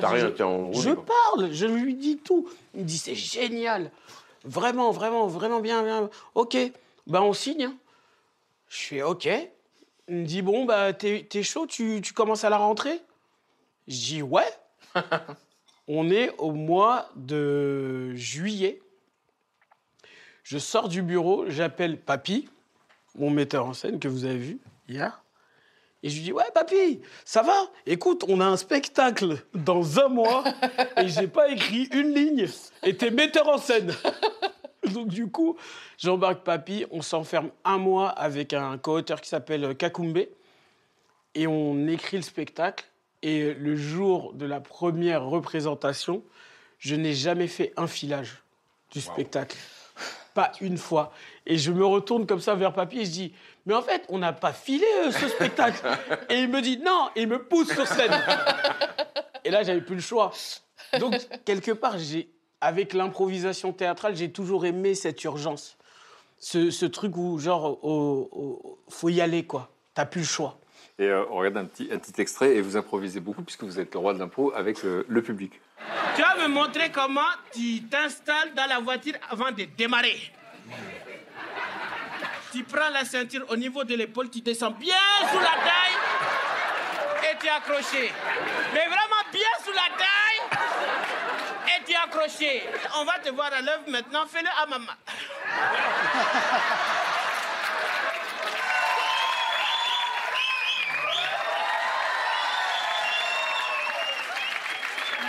Je ne suis pas en sécurité, je n'ai rien senti. Donc là, finalement, vous êtes euh, comblé. Euh, donc je repense à ce gamin euh, qui rêvait pas de tout ça, parce que ça paraissait inaccessible. Et on a Non, vu euh, moi, la je- télévision, le Mm. cinéma, la scène. Ouais. Mais la scène, j'en ai toujours fait. Mais ça, c'est. Pour moi, c'est. C'est c'est le truc dont j'étais le plus fier à ce moment-là. Après, il y a plein de choses dont je suis fier, mais. Par, par exemple, ouais, c'est- cette BD. Et donc, du coup, ça raconte votre vie? C'est vraiment ma vie. En fait, je, je, je, je prends celle qui m'accompagne au quotidien aujourd'hui, qui s'appelle euh, Jeanne de Gois. C'est ma petite sœur. C'est vraiment. euh, Fille de papy. La fille de papy. Je lui dis, viens, on fait cette BD ensemble, quoi. Tu, m- tu m'as vu grandir, je t'ai vu grandir, on vient du même endroit. J'aime bien avoir ce regard, ce regard féminin. C'est un duo, elle et moi. Vraiment, on fonctionne comme ça et c'est mon disque dur externe. Vraiment, c'est-à-dire qu'il y a des, des moments où C'est un beau compliment, ça. veut- mais disque vraiment, dur externe. mais vraiment, c'est-à-dire que même si elle est plus jeune que moi, elle me fait vraiment avancer. Elle me fait vraiment, vraiment avancer. En tout cas, vous avez bien avancé, en tout cas depuis l'enfance, qu'on a fait tout votre parcours. Qu'est-ce que toutes ces expériences vous ont appris que vous êtes en train de nous transmettre en racontant ça? Moi, en fait, aujourd'hui, euh, si- il y a plein de, personnes qui se demandent pourquoi il fait tout ça? C'est-à-dire, je fais une BD, euh, je fais du cinéma, je fais euh, animateur télé, je joue dans des téléfilms, je fais du théâtre, je fais tout j'ai fait de la radio. Il y a un moment, je me suis dit, c'est possible. En voyant Jamel, en voyant Mousse Diouf, en voyant Omar, et je me dis, a un gamin, un petit Issa de banlieue qui se dit, ouais, euh, mon quotidien c'est ça, est-ce que c'est possible de devenir, je sais pas, euh, auteur? Est-ce que c'est possible de devenir euh, musicien? Est-ce que c'est possible de devenir? Et à un moment, il tombe sur moi et qui se dit c'est possible. Et ben, je suis hyper content. Bon. Merci beaucoup en tout cas. Ça veut dire votre histoire, ça nous raconte, ça nous dit c'est possible.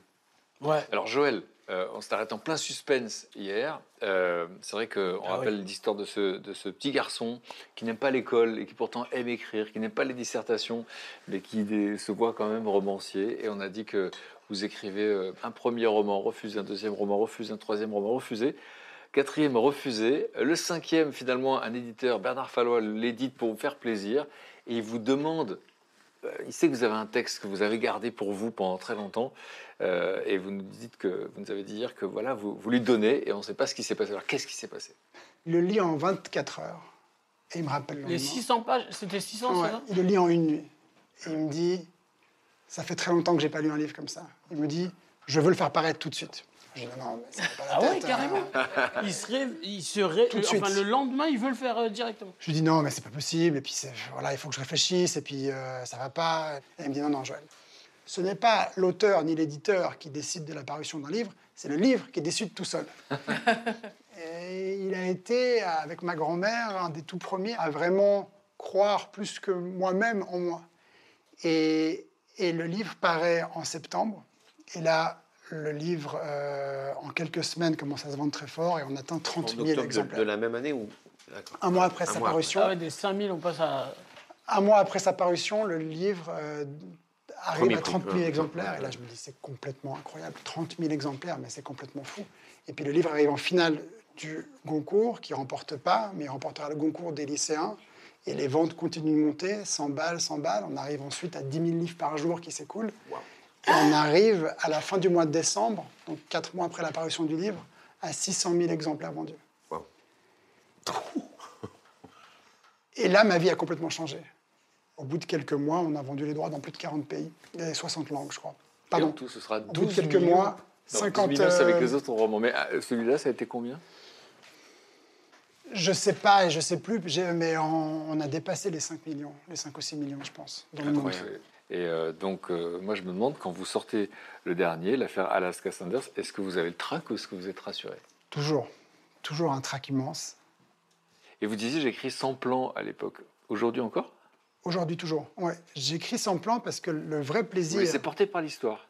Et si je connais déjà mon histoire de si j'ai un plan que j'écris par avance, où je dis alors chapitre 1, il se passe ça, 2, etc., début, milieu, fin, je vais écrire ce livre, mais je vais l'écrire parce que je suis un plan. Alors que si je ne sais pas ce qui se passe, et si tous les matins quand je me réveille, ma première envie c'est de me dire Ah, qu'est-ce qui se passe aujourd'hui, c'est que je suis sur la bonne voie. T'as jamais la fin de ton Jamais, histoire. jamais, jamais, jamais. Qu'est-ce que toutes ces expériences vous ont appris que vous aimez transmettre? Qu'est-ce que vous voulez qu'on retienne L'échec, aimer l'échec. Même si c'est très difficile, se rendre compte à quel point ce sont les vraies étapes de, le- de votre vie, les vrais succès de votre vie seront votre capacité à rebondir après les échecs que vous rencontrerez. Il se passe vraiment quelque chose à ce moment-là. Merci beaucoup pour le récit Merci. et pour la transmission. Alors Cécile, Cécile Bois, on a raconté euh, l'histoire de, de cette petite fille qui grandit euh, dans la région de Bordeaux avec un papa euh, instituteur, on l'a dit un peu strict, et vous vous évadez dans l'imaginaire. Donc il y a toute une partie comme ça, vous inventez des mensonges incroyables, très romanesques. Euh, jusqu'à dire que vous êtes la fille d'un extraterrestre. Et euh, donc, euh, on voit que tout ça va s'arrêter dès que vous découvrez le, théâtre. Et puis, vous, voilà, vous montez à Paris, vous êtes euh, à l'école de la rue Blanche. Et puis là, il y a les castings et, des débuts très spectaculaires, puisque vous êtes choisi par Robert Hossein, notamment pour jouer Angélique. Et puis, on pourrait penser que juste après, c'était la folie. Et, et vous nous avez raconté un moment très émouvant, où finalement, bah, comme vous ne connaissez pas les codes, vous n'avez pas envie de vous vendre, euh, vous n'êtes pas forcément à l'aise dans cette situation, dans l'exposition, vous vous retrouvez dans cette petite maison de campagne où d'un coup, les choses euh, euh, commencent à se passer de manière très étrange, que vous, finalement, vous ne mettez pas le chauffage pour pouvoir vivre encore jusqu'à la fin du mois. On est resté jusqu'à ce moment-là. Et donc, avant de devenir Candice Renoir, qu'est-ce qui s'est passé? Qu'est-ce qui a fait que vous êtes sorti de cette période-là? J'ai retrouvé un amoureux d'enfance qui était donc un peu témoin de la petite fille que j'avais été. Et je lui parle de mes frustrations, de, de cette carrière finalement que je n'ai pas, de, de mes rêves qui, qui ont explosé en vol, avec une certaine tristesse. Et lui, très très pragmatique, me dit, mais quand tu voulais être comédienne et que tu m'en parlais, qu'est-ce que, que tu voulais à travers ce métier? Je lui dit, bah jouer. Il me dit alors? J'ai dit quoi? Dit pourquoi tu es tout le temps en douleur maintenant quand tu fais un rôle qui tu le trouves trop petit, pas assez bien, mal, tu es mal entouré, etc. Alors qu'on t'offre l'opportunité de jouer. Et tout à coup, il m'a réveillée, il m'a réveillée. Il m'a réveillée à, à- à cette fille. Tu parlais de la notion de plaisir, il m'a réveillée au plaisir. Il a déplacé mon point de vue, quoi. Et j'ai fait un... Là, tout à coup, c'est le printemps en permanence. C'est incroyable. hein. On se Une rend à la phrase vie. va tout changer. Ouais, une phrase a tout changé. Et, euh, et voilà, petit à petit, j'ai remonté, j'ai renoué avec des rôles plus ou moins intéressants, euh, avec plus ou moins d'assiduité. J'ai quitté ce garçon, mais après j'ai trouvé le, le père de mes enfants. Et puis j'ai pris beaucoup de poids parce que j'ai eu un enfant et que, et que ma physionomie, il y en a qui maigrissent, il y en a qui grossissent. Moi, c'était, voilà, j'ai tiré le lot des. Ma sœur, c'est le contraire. Bon. C'est comme ça, hein, c'est la nature. Et je me suis dit, c'est fini. J'étais sortie à une soirée des producteurs. Et un ami, c'est un ami qui me l'a dit, euh, ce qui n'empêche pas le fait qu'il le soit. Je sortais de ma grossesse, il a dit, sors pas, sors pas comme ça. C'est horrible. Tu- tout le monde te voit là, t'es grillée, Cécile. Rentre chez toi, quoi. Regarde, attends de maigrir un peu après tes kilos de grossesse, c'est formidable que tu sois de même. Et donc, euh, bon, ça m'a un peu entravée, donc je me suis dit, je, je n'y arriverai pas, mais peu importe, je continuerai comme un artisan à avoir du plaisir. quand- voilà. Et puis, euh, j'ai un deuxième enfant. Et là, euh, il y a mon agent de l'époque qui me dit écoute, il y a une série qui va se faire. C'est un- une série de flics. T'es sûr? Ou non, mais at- attends. En fait, c'est une flic, mais pas comme les autres. Ah, vas-y, dis. Bah, c'est surtout une mère de famille. Je me sentais tellement mère de famille. hein, de partout. J'ai dit, vas-y. euh, Refais la mère de famille. Et, et- et là, elle commence à m'expliquer le pitch. Et là, c'est comme, euh, c'est comme Iron Man. On a tout à coup, on a tout qui vient. Pam, pam, ah, j'imagine ça. Pam, pam, j'imagine ça. Pam, pam, j'imagine ça. J'ai le casque. Je suis prête. J'ai complètement le personnage dans ma tête. Je sais exactement ce que je vais faire. Et, euh, et je vais au casting. C'est quoi le pitch du personnage?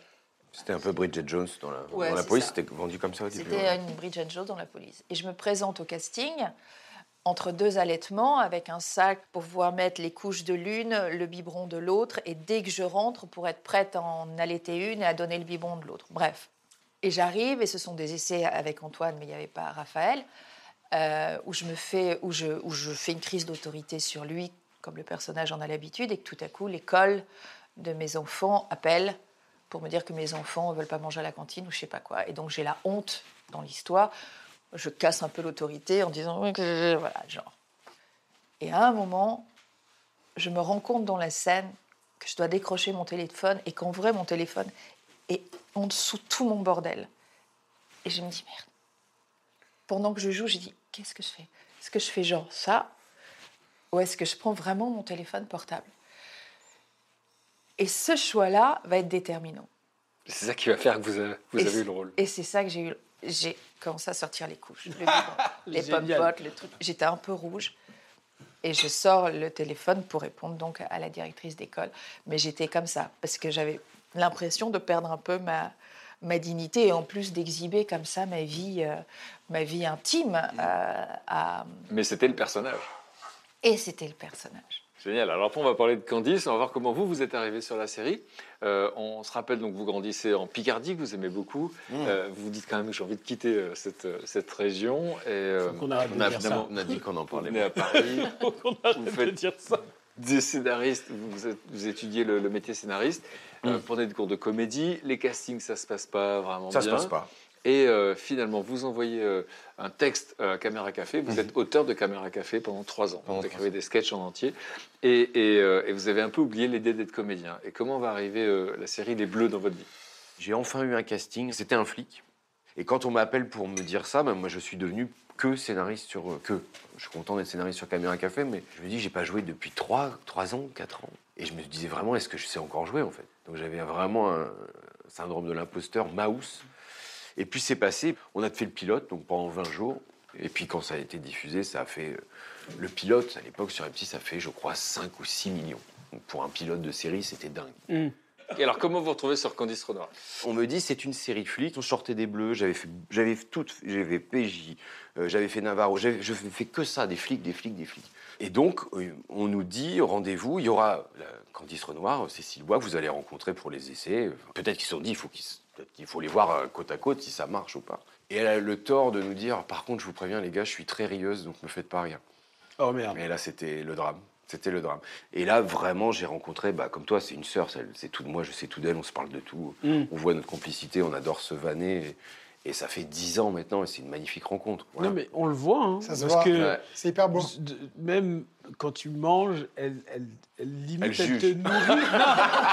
Limite, elle te nourrit. Bah, hier, C'est-à-dire j'ai que nourri aussi, je faisais des petits, c'est- des petits elle- fours. je Elle te fait des petites tartines. C'est c'est automatique. C'est Oui, oui, un truc qui est là très- et.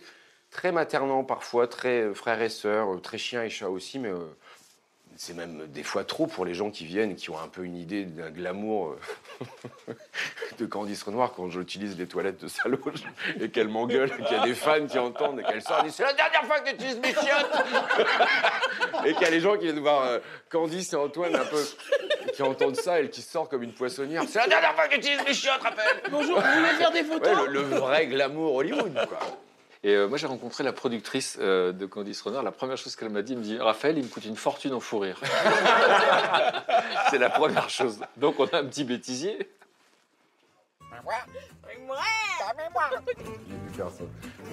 Quand un membre de l'équipe ne va pas bien, on est tous les coudes serrés. Ah. Docteur Lazem. On est On a récupéré la vidéo parce que le téléphone de Florian était connecté au cloud. Elle aurait pu me laisser me le dire. Mais elle n'a point voulu. Employé par les services municipaux. Voilà. Voilà. On l'en- on l'embauche, hein, évidemment, et puis il reviendra de temps en temps chez vous. Un homme de ménage. Bonjour.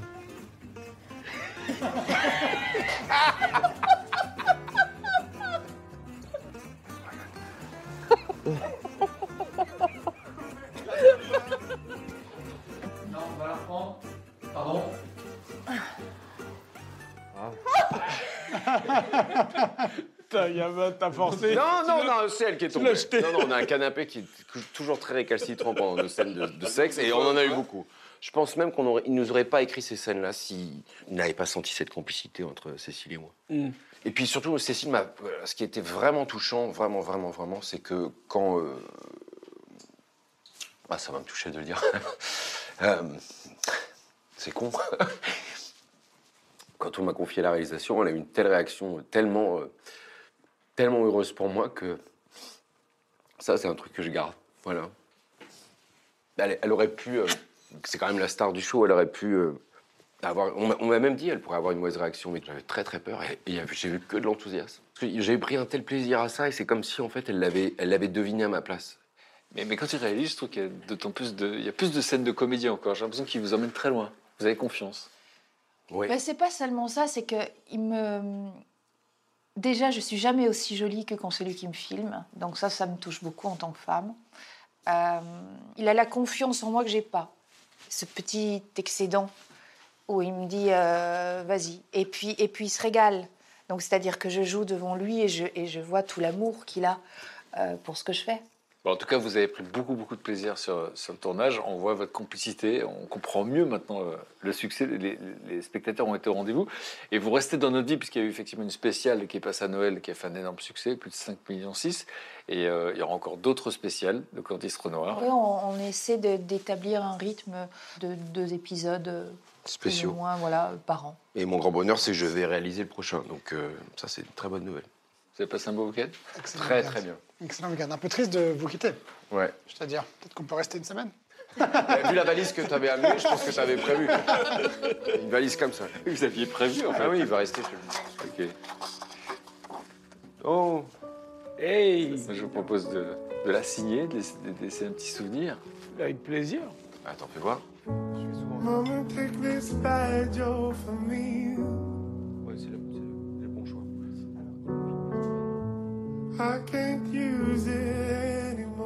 C'était la joie, l'écoute, le partage, merci. Tout, tout est prétexte pour que tout le monde écrive. C'est bien lui, il écrit à l'instant, donc euh, pas- il n'a pas besoin de réfléchir. Il y a une pression, il faut qu'il fasse un truc. pas de- je n'ai Ouais. pas de plan, hein, attention. Ouais. Mais le problème, c'est qu'il sait pas s'arrêter. Merci pour ce week-end entre nouveaux amis. Ah. Merci.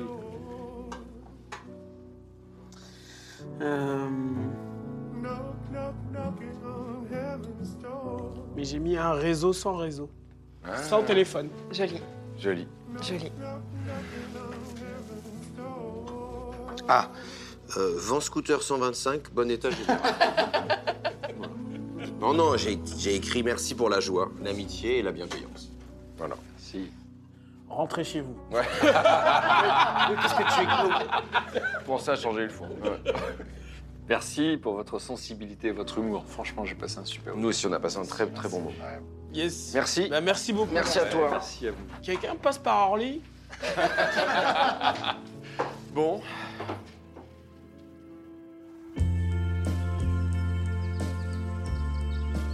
Allez, je vous laisse. Moi, je. Merci, les gars. À bientôt. Frédéric, allez, tu peux partir. Merci. Je reste là avec le chien. Bien. Et c'est moi qui continue l'émission. Merci. T'appelles, hein Il sait, venez, vous allez adorer la barque quand il pleut pas. Ah, je vois que le chien est content qu'on se barre. Non, il sait que j'ai piqué des trucs dans le sac. J'ai l'argenterie. C'est nous. Ah, C'est mignon. cadeau ça. Tiens. tu te sers comme ça Bah oui, C'est vraiment attends. un enfoiré. Bah, c'est cadeau. Il a volé des trucs Bah attends, il y a des trucs là, des cadeaux. Ah, c'est bon ça. Merci. mais je... Merci beaucoup. C'était super. Merci, super. Plaisir. À bientôt.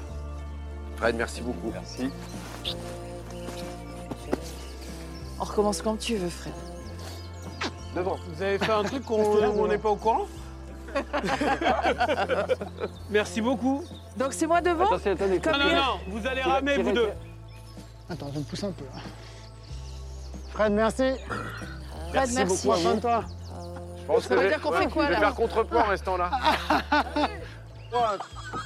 Oh la Non, mais tu rames pas tu rames pas Vous pouvez pousser le fond, pousser le fond.